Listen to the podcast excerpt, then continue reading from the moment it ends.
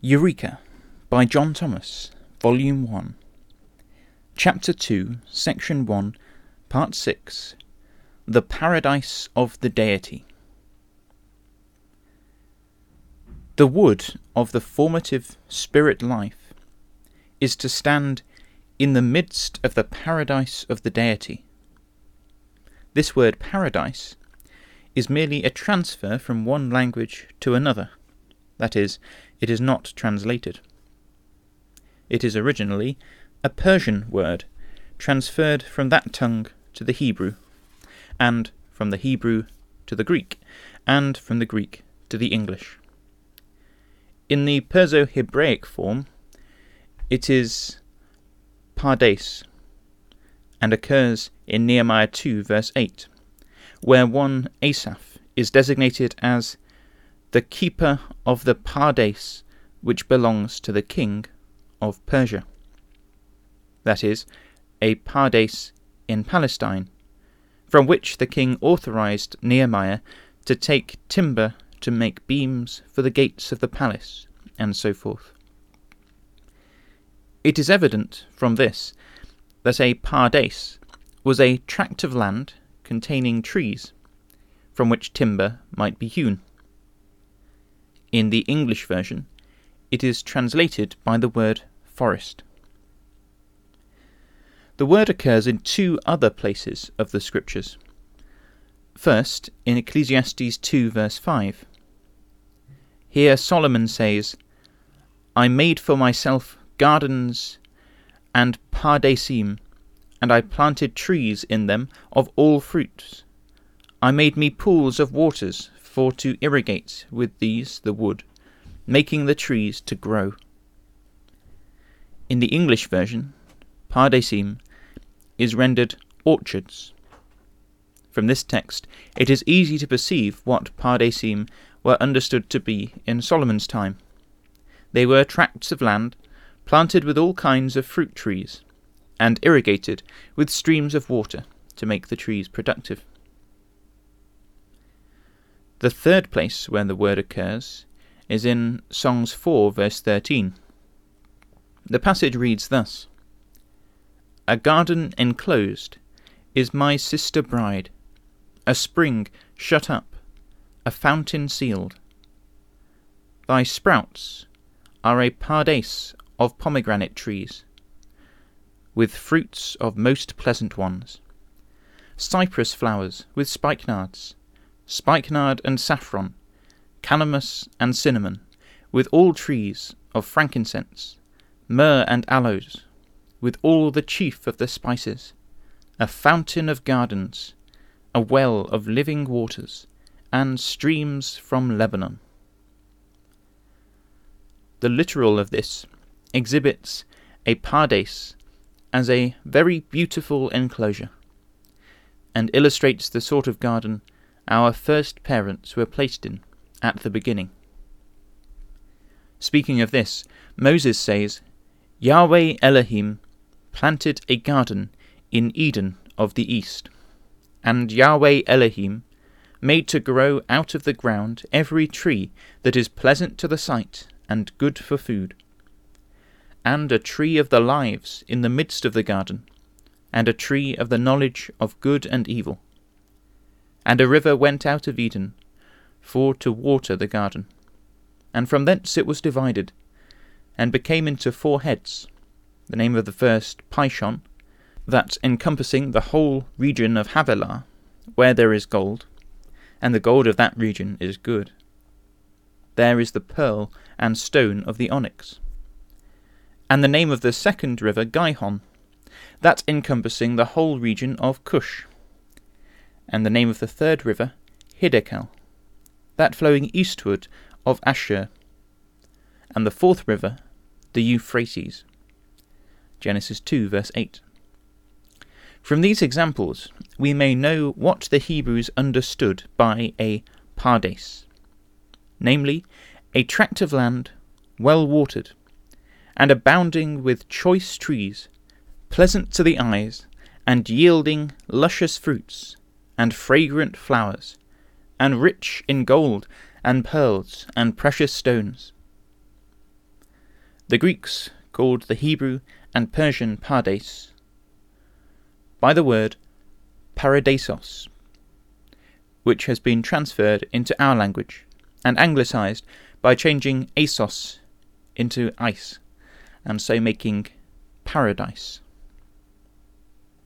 The Hebrews were instructed out of the law and the prophets. Hence, all the truth they believed was in harmony with these writings, while all their errors obtained place in their minds by adopting the speculations of the heathen, and thinking after their own vain conceits, as Jews and Gentiles do at this day. Corrupted as they were by myths and traditions, they never imagined paradise to be the grave, or Sheol, or Hades, or some ethereal region beyond the solar system or in the skies. It remained for the reverend and learned dunces of the Nicolaitan apostasy to proclaim this marvellous absurdity. The Jews knew what paradise signified, for they were taught it in glowing terms by many of the prophets. Instructed by these, they knew that the area of paradise belonged to the country styled Eden. When Moses wrote the passage quoted above, he was westward in the wilderness of the land of Egypt. He says, Yahweh Elohim planted a garden in Eden of the east. This region was so named because of the delightful and pleasant character of the land and climate. From Eden, delight, pleasure. Eden was a part of the east, as Ohio is a part of the west.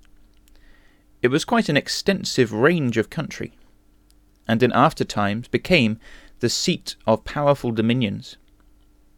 It appears to have been well watered by the tributaries to a river that flowed out of Eden. These were four principal streams the Choaspes, the Gyndes, the Hiddekel, and Euphrates. The Hiddekel, Moses says, is eastward of Ashur. That is eastward of Nimrod's original settlements between the Tigris and Euphrates. The Choaspes, or Pishon, flows down from Media, and the Gyndes, or Gihon, is the river of Cushistan. These four rivers water the Eden of the east, and flowing out of it in a confluence of waters, empty themselves at length into the Persian Gulf. This country, in after ages, came to be denominated the Garden of Yahweh, and the powers reigning in it, the trees of Eden.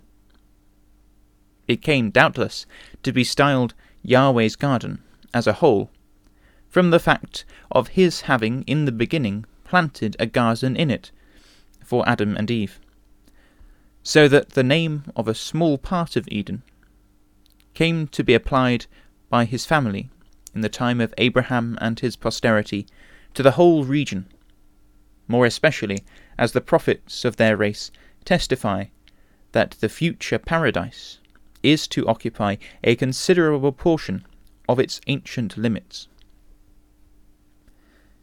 That the Holy Land is a part of the Eden of the East appears from certain prophecies of Ezekiel.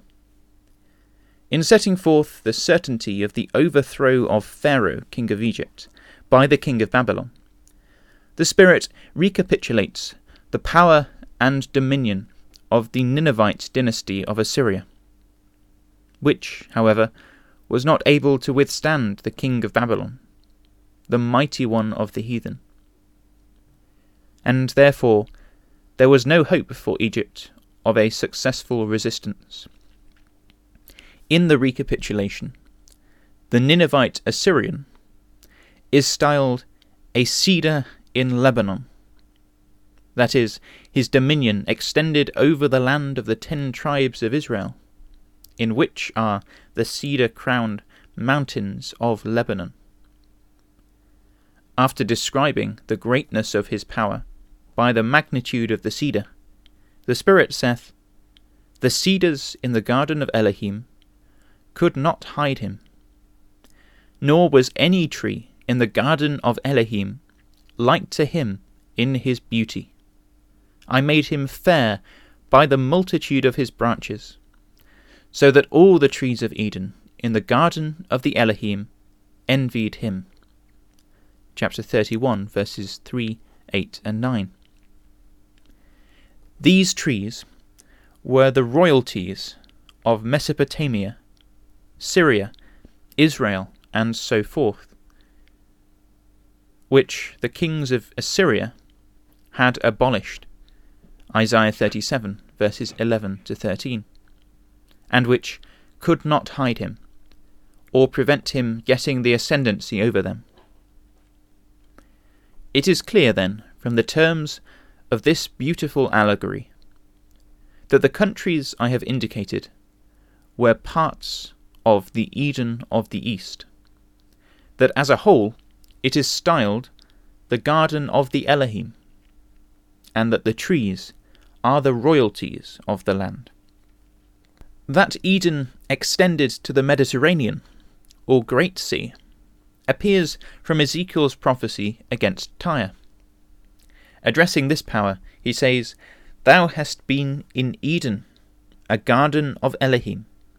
Thou hast been upon the holy mountain of Elohim. Thou wast perfect in thy ways, from the day thou wast created, till iniquity was found in thee. Therefore I will cast thee as profane out of the mountain of Elohim. Thou shalt be a terror, and nothing of thee during the Olam chapter 28, verses 13 to 19.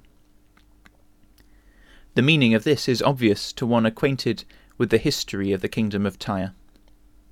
It was a royalty of Palestine in Upper Galilee, whose king Hiram was in intimate alliance with Solomon. He appears to have been a proselyte of Judaism, which his successors, some time afterwards, abandoned. And therefore Yahweh Tzvaoth suppressed the kingdom of Tyre by Nebuchadnezzar for seventy years, and for the rest of the Olam by the Greeks. Eden has been a field of blood from the beginning of the contest between the seed of the woman and the seed of the serpent until now, and will yet continue to be, until the serpent power be broken upon the mountains of Israel. It was in Eden that Abel died by the hand of Cain. There also Abel's antitype was wounded in the heel, when he was made a curse his brethren, by hanging upon a tree. Galatians 3, verse 13. And lastly, to fill up the measure of the iniquity of the blood defiled land, the serpents of Israel slew the son of Barachas, between the temple and the altar. But the blood of the saints shed in Eden did not cry to him in vain for vengeance. For as the Lord Jesus predicted, so it came to pass. Behold, said he, to the generation of vipers, I send you prophets, and wise men, and scribes and some of them ye will kill and crucify, and some of them ye will scourge in your synagogues, and persecute from city to city, that upon you may come all the righteous blood shed upon the land, from the blood of righteous Abel unto the blood of Zacharias the son of Barachas, whom ye will slay between the temple and the altar. Matthew 18, verse 35.